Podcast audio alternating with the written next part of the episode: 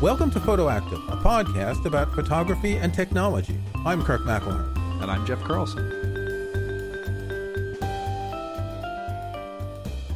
Part of me is wondering if this episode is going to be like so many of those YouTube videos where you have somebody who's been pretty established and suddenly they're like, I am selling all my gear and I'm switching to Sony or I'm switching to Nikon. And it always makes me roll my eyes because you're like, okay, good for you. You're selling a bunch of stuff and then you're going to do this again in another year. And I don't know, it like seems sort of non genuine. But then I get this news from you that you're sort of doing the same thing and in a very like extreme way. So you're not just switching systems. You are paring down to the bare minimums and I want to know more about this choice and what you've what, what have you done, Kirk? What have you done?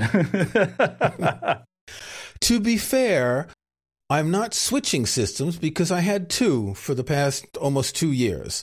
So what I've done is I've sold off all my Fujifilm gear. I had gotten to the point where I was so happy with my Leica Q2 monochrome that I bought in August 2021 that I was just wasn't using the Fuji. And you, I don't want to go out with two cameras. You know, we've talked about before the big camera bag and all the lenses, and we've talked about use a zoom lens because then you don't have to bring lots of lenses. But I got to the point where I just want to simplify. I just want the one camera to rule them all. So I decided that I was going to sell all my Fujifilm gear, and I lucked out and I managed to get a Leica Q3. So I'm selling my Leica Q2 monochrome. I have sung the praise of the Leica Q2 monochrome, and I'll explain maybe later why I think the Q3 can replace the monochrome part.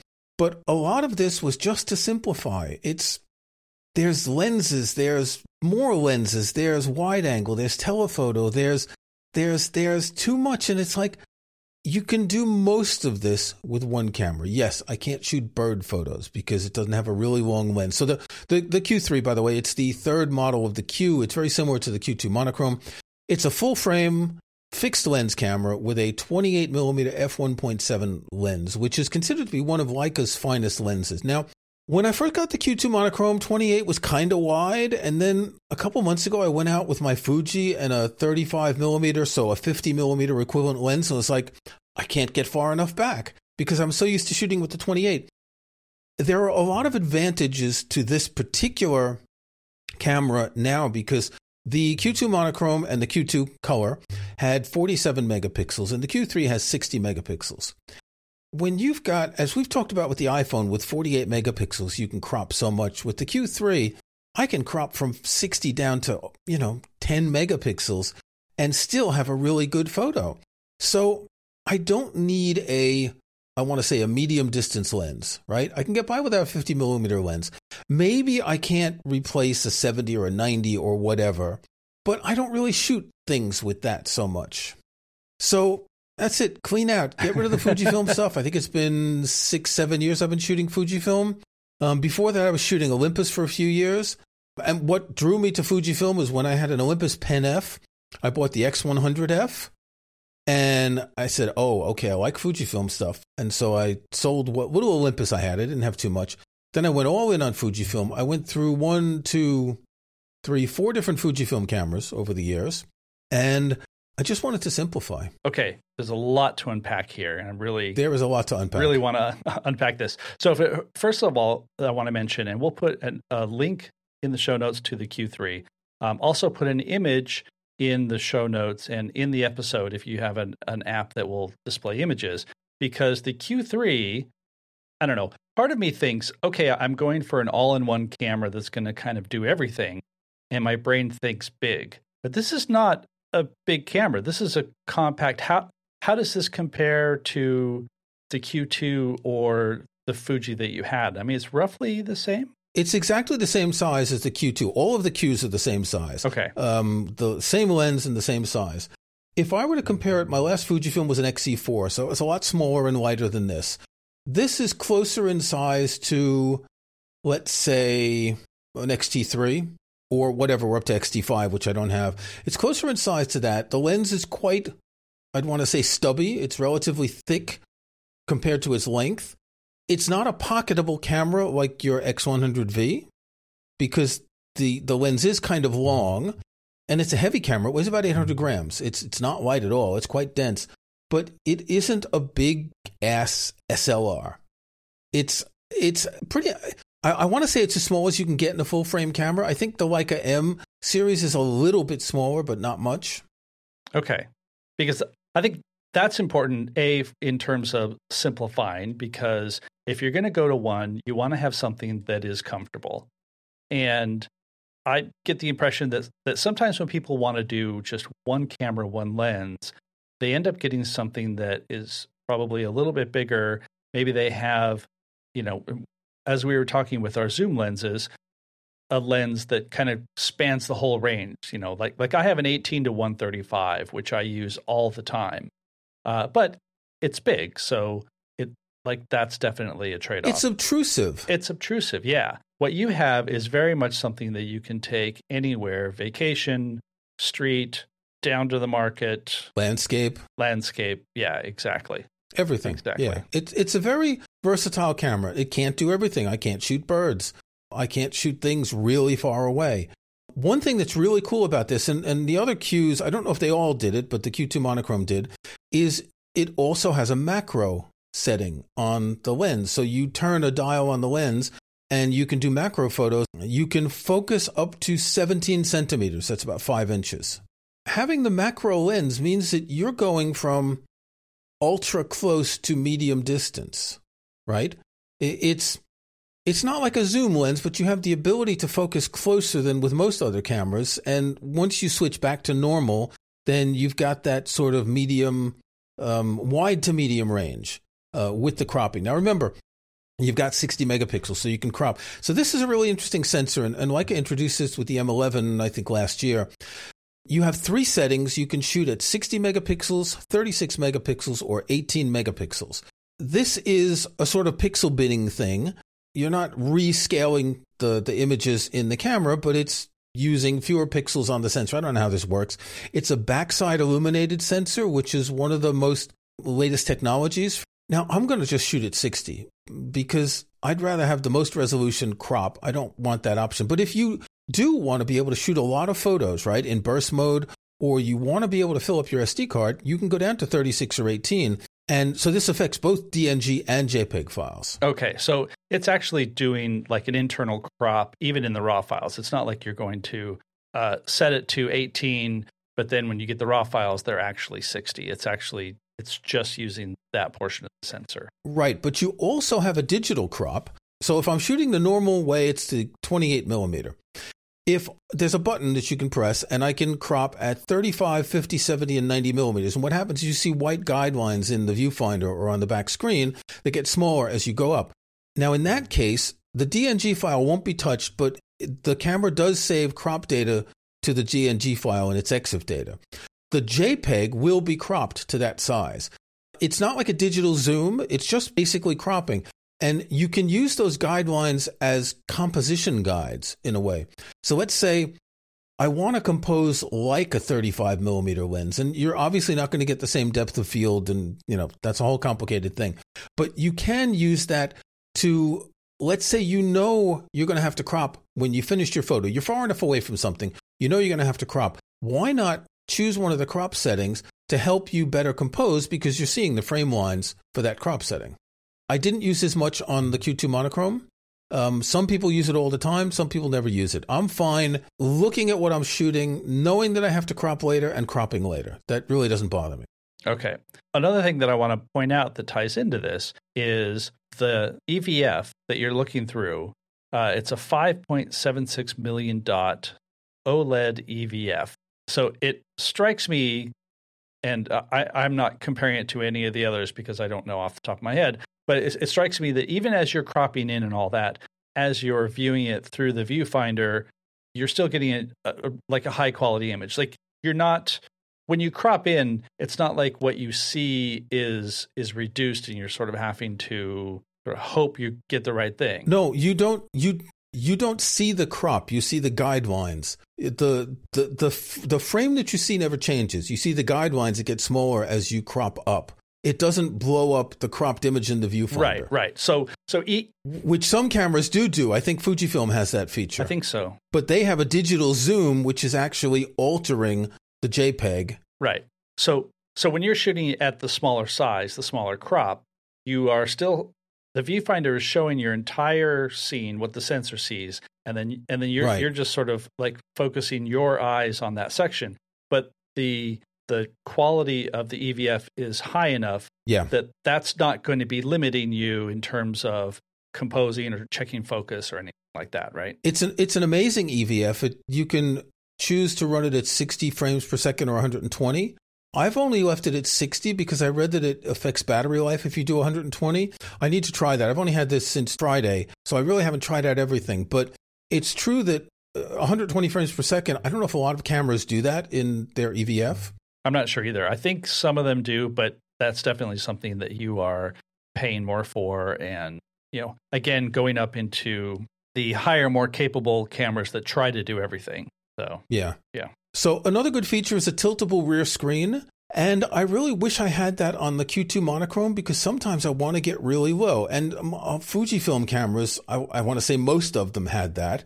And having to kind of guess when you're shooting low is really difficult. I mean, you can lie on the ground, but you can't always get in that position. but then you have to get back up again. that's the problem. then you have to get back up again, yeah. But this it's a good screen. It only tilts up and down. Some screens fold out and you can tilt in all directions. It doesn't do that, but it's more than sufficient and the back screen which I never use to compose photos, I only use in that situation. I'm using the tilt screen is very good, very bright. I think it's an OLED, but maybe not. I've never had problems with the viewfinders or the screens on either of these cameras that I've had from Leica. okay. Um, the, the specs also mention that it's a stabilized lens, which is also helpful. It's got optical image stabilization. I think every Q camera has had that. Um, so I turn this on. I think there's an option hybrid, so it uses it when the ISO is high or something like that. So it's not on all the time. But yes, I have a tremor, as I've mentioned many times. So that's very practical to have. It can shoot up to 8K video. I I have a feeling that as long as I own this camera, I will never use it to shoot video. what I want you to do, If I what I want you to use- do is you need to shoot an 8K video selfie. That will be like like peak Kirk. But you know I don't shoot selfies. I, I will know. shoot an 8K video of one of my cats next all chance I right, get. all right, all right. to see how it looks. Okay. It's got a micro HDMI port and a USB C port, which is nice because you can charge and you can offload photos using the USB C port. Uh, so that's new uh, with this. Yeah. It's kind of funny. Like now I'm wary of anything that doesn't use USB C. Like we're Yes. we've just gotten to that point where it's so much more convenient. I also noticed, and Yeah. I didn't hear whether you got this.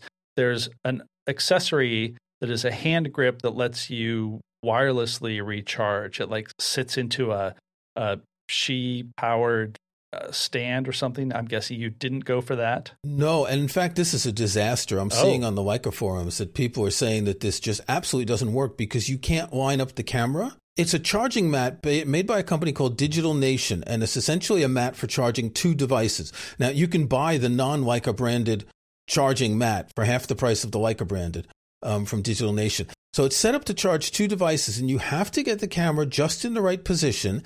And when you do, the little green light goes on on the back. And people are saying it's really hard to do, and it's not like MagSafe, where you put your iPhone on a MagSafe charger and it kind of snaps in. Yeah. I'm, I'm seeing on the forums people who've been testing this in stores and say it's it's rubbish, or who've bought it and who are returning it because they just don't want to. To use this, you have to buy a hand grip. Right. Uh, some people like to buy a hand grip. I actually bought one for the Q2 monochrome. I don't really use it because it's a bit heavy, but this is a special hand grip that works with the charger. This is actually turning out to be a disaster because Leica's known for quality stuff, and this seems to be like they just punted and didn't pay attention. That's too bad. Well, you know, like uh, they they cut corners so much. It's just it's so bad. yeah. You know, it's it's hard with all these handmade cameras that are, you know, rushed out of their factory Yeah. and all that.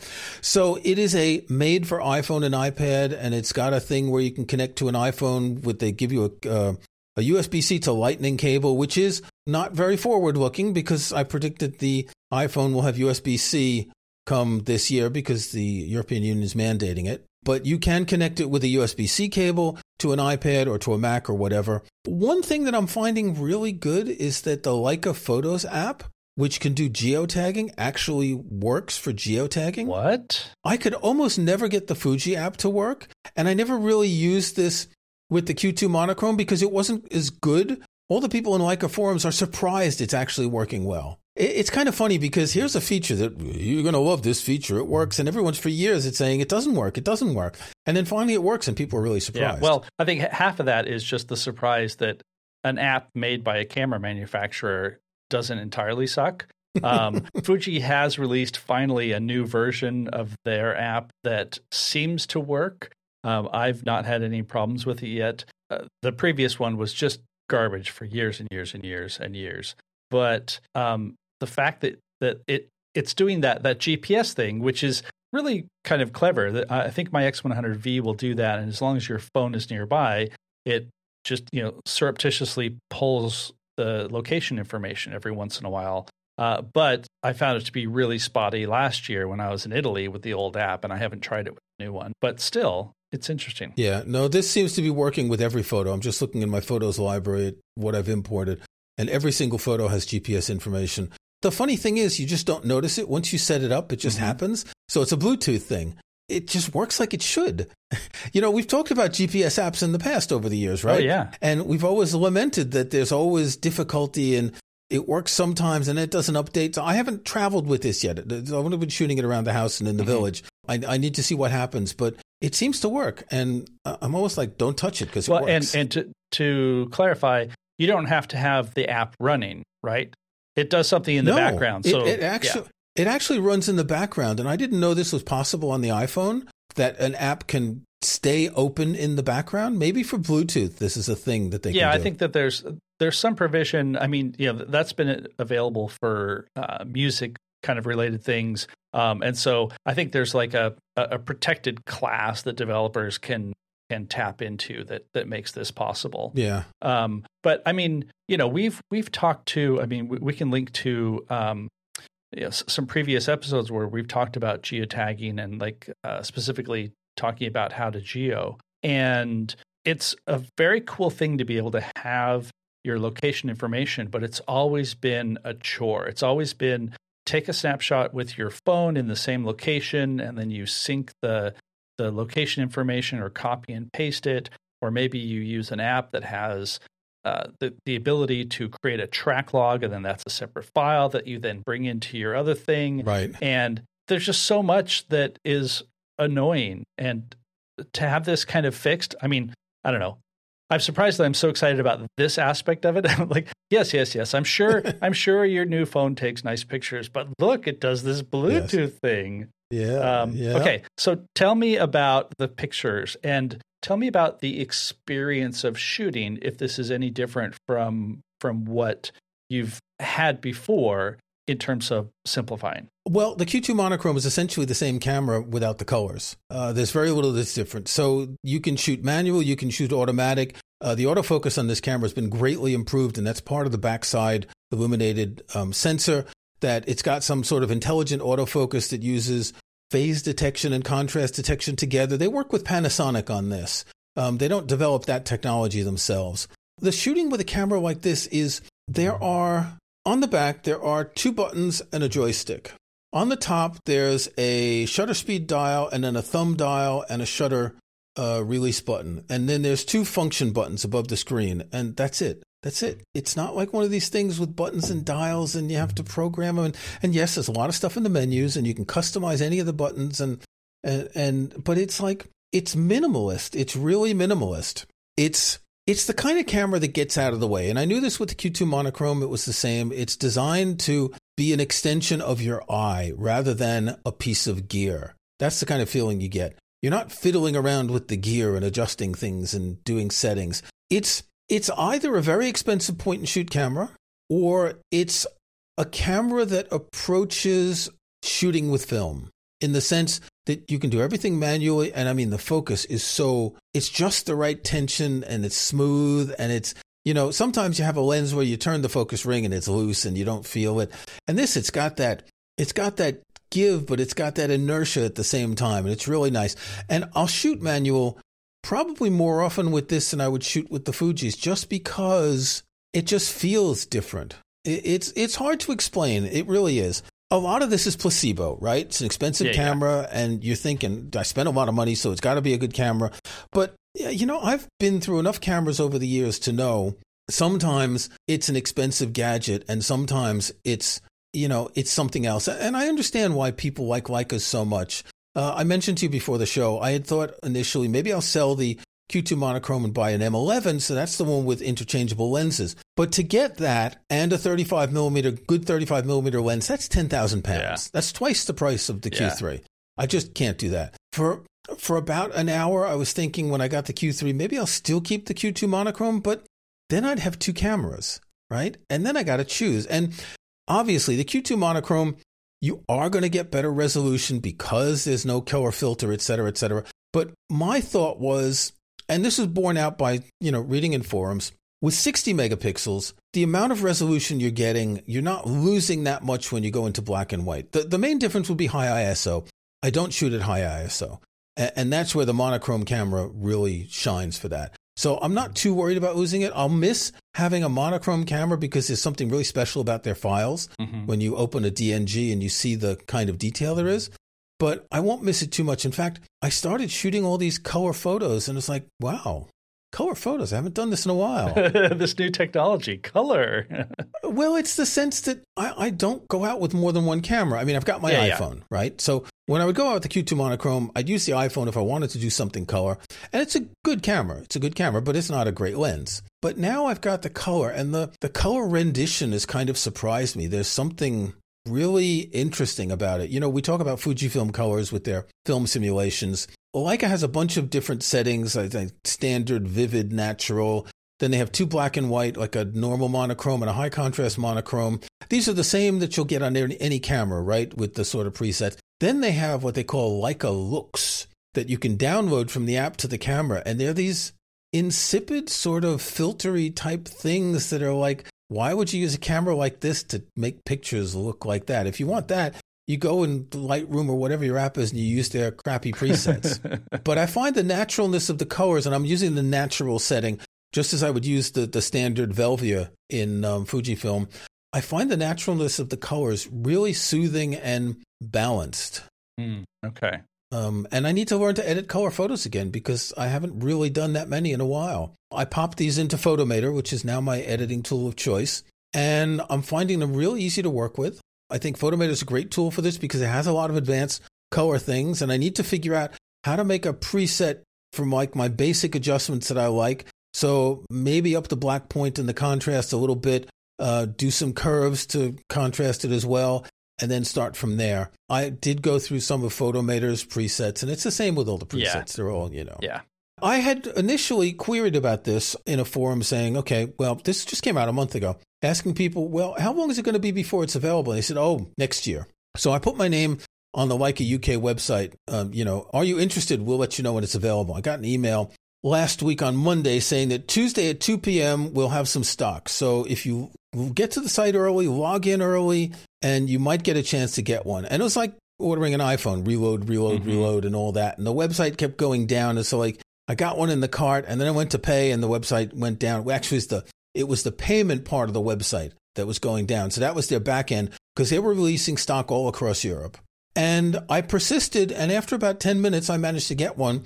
And then I went over to the Leica forum that I follow, and there are all sorts of people complaining, oh, it keeps crashing. I can't buy one. Wah, wah, wah. So I kind of lucked out Yeah. getting one this early.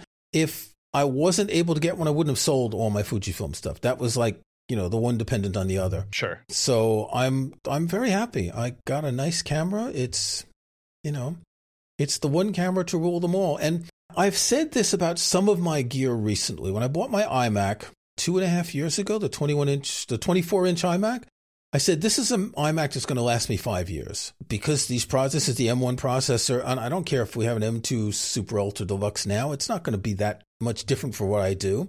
I, I have a feeling that this is going to be a five year camera. Yeah. Maybe four years because the Q has been modified every four years since it came out 2015, 2019, and 2023. But this is not a camera I'm going to sell in a year or two. I'm settling into this one, I think. I love it to hear. And I'm getting old. I'm getting old and I don't want to keep changing stuff and I want to get rid of more stuff. I want to simplify. I really do. I love to hear somebody say, "Yeah, I'm settling on a Q on a Leica." I know that's not what you said, but after trading in all my Fujifilm gear and the Q2 monochrome, I'm getting money back after buying the Leica. That's the right way to do it because going back to a lot of these people who sell all their gear and then buy all new gear, I think oftentimes it's at a loss. Well, it I'm getting less than I paid for the gear, um, sure, for the Fujifilm sure, gear. Sure. I'm getting less than I paid for the Q2 monochrome. I haven't sold it yet, but it's not a big hit compared to other gear. The, these things hold value like uh, Apple gear Yeah. does. It's a net positive for me financially, and it's cleaning out that drawer with all the lenses, some of which I've only used, you know, I don't know, a dozen Yeah. times. It's like I had a 16 millimeter Fujifilm prime lens. I used it a dozen times. After I bought the 16 to 80 zoom lens, I never used that one again. We learn through these experiences. We learn what we've done and what was maybe a waste of money. We bought it because it was a shiny new thing and we didn't really need it. And maybe you bought it because you wanted to have all the prime lenses and, you know, to have the whole range, the 16, 23, 35, 50 and all that. And of course, I had a macro lens, right? And so this, the macro c- capabilities on this are really amazing. Yeah. What I'm also hearing you say is the very important thing of knowing what you like to shoot and how you shoot and getting something that adapts to that.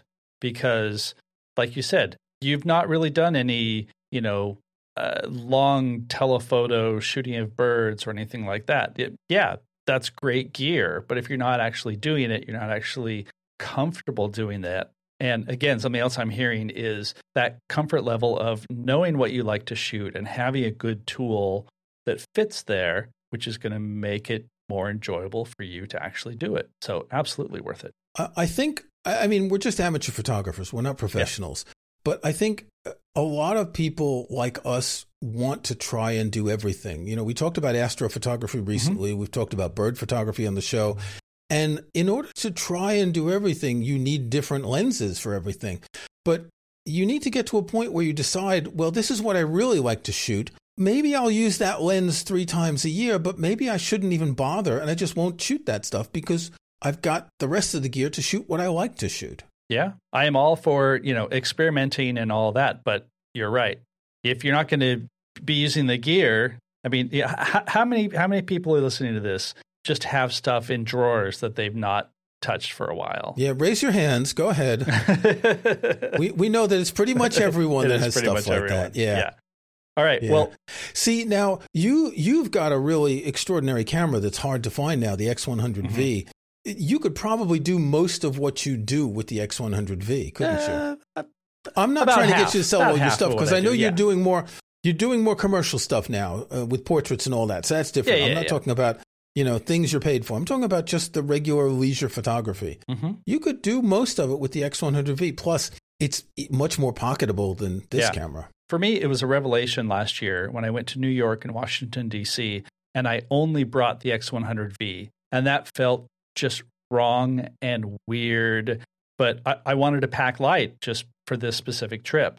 And you know what? It worked really well. So, yeah, it's, it, it- it's kind of amazing. Uh, you know, limiting yourself. And I am very much looking forward to, uh, uh, we'll put some photos that you've taken from including the obligatory cat photo. Wait, there's going to be cat photos? I don't believe it. Well, that was the actually. I, I don't want to say the first one because there were a couple of other random photos, but that was the first one I shot that was okay. And you'll see that I'm at the the level of Titus the cat using that fold out screen, mm-hmm. which is you know really nice to get flexible like Yeah. that. But yeah, I'll drop a few in the in the show notes, and it's nothing extraordinary yet. I haven't really had the time to. For, for reasons of weather and work and all, I haven't had the time to really explore it. I'm looking out in the sky. It's gray clouds now, so that's not a lot of fun. In the coming weeks over the summer, if we keep having not too hot weather, I'll get some more. Sounds great. Snapshots? Have you got something? I've got a snapshot. My snapshot is something that I'm writing about that uh, will hopefully be out by the time this episode drops in a couple of weeks.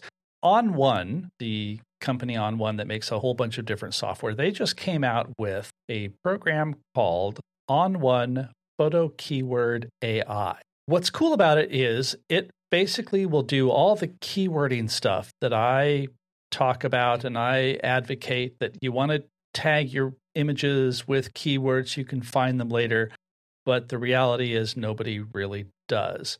And so what this does it uses ai and basically scans your images and builds keywords based on what it sees and what it identifies.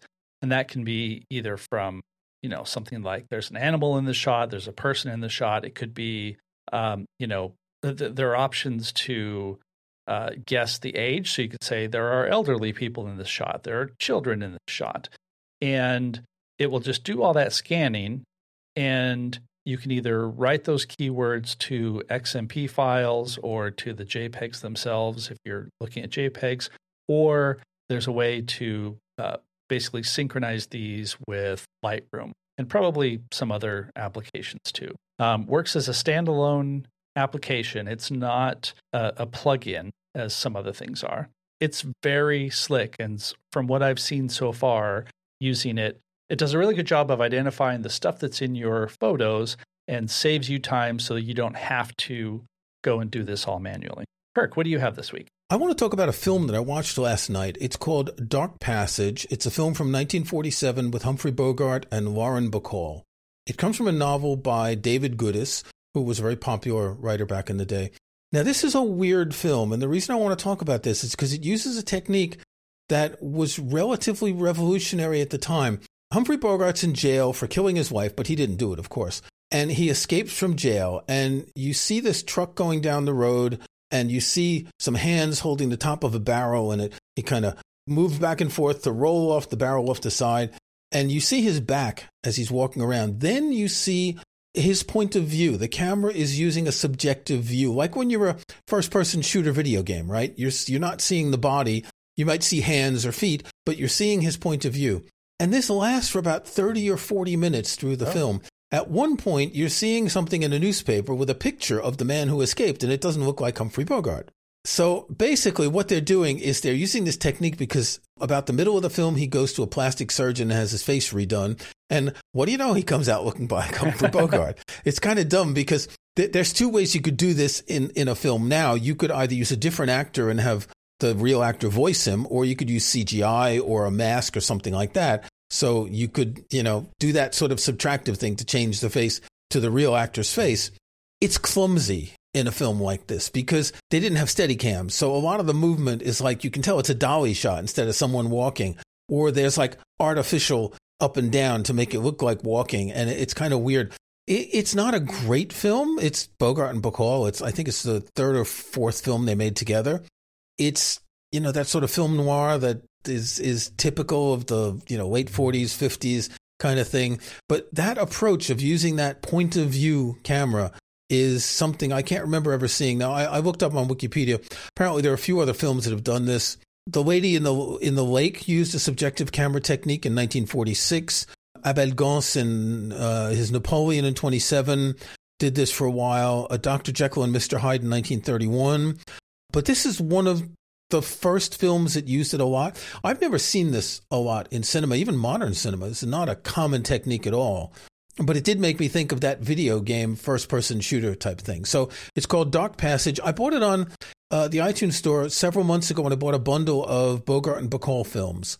So it includes The Big Sleep, Casablanca, and some others. So Dark Passage, Bogart. I see that used uh, especially like in superhero movies, like you know, you'll you'll see the perspective of Spider-Man swinging through through buildings and stuff. But usually it's just like you know a half a second or a couple seconds here. But to do that sustained for like thirty minutes, that's that's impressive, especially for the time. Every time another character is talking to Bogart's character, they're looking right in the camera and talking right in the camera, and that too is a bit strange. You know, that's a kind of breaking the fourth wall thing in a way.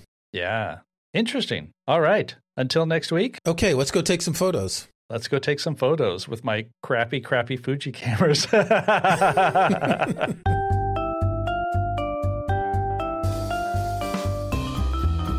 Thanks for listening to Photoactive. You can find show notes, including any photos we discuss in this episode, at photoactive.co. That's photoactive.co. We couldn't afford the M. You can join our Facebook group at facebook.com slash groups slash photoactivecast. That's PhotoActive in one word. You can subscribe to Photoactive in your favorite podcast app or on Apple Podcasts. See the links on our website. And think about leaving us a rating or review in iTunes or in your podcast.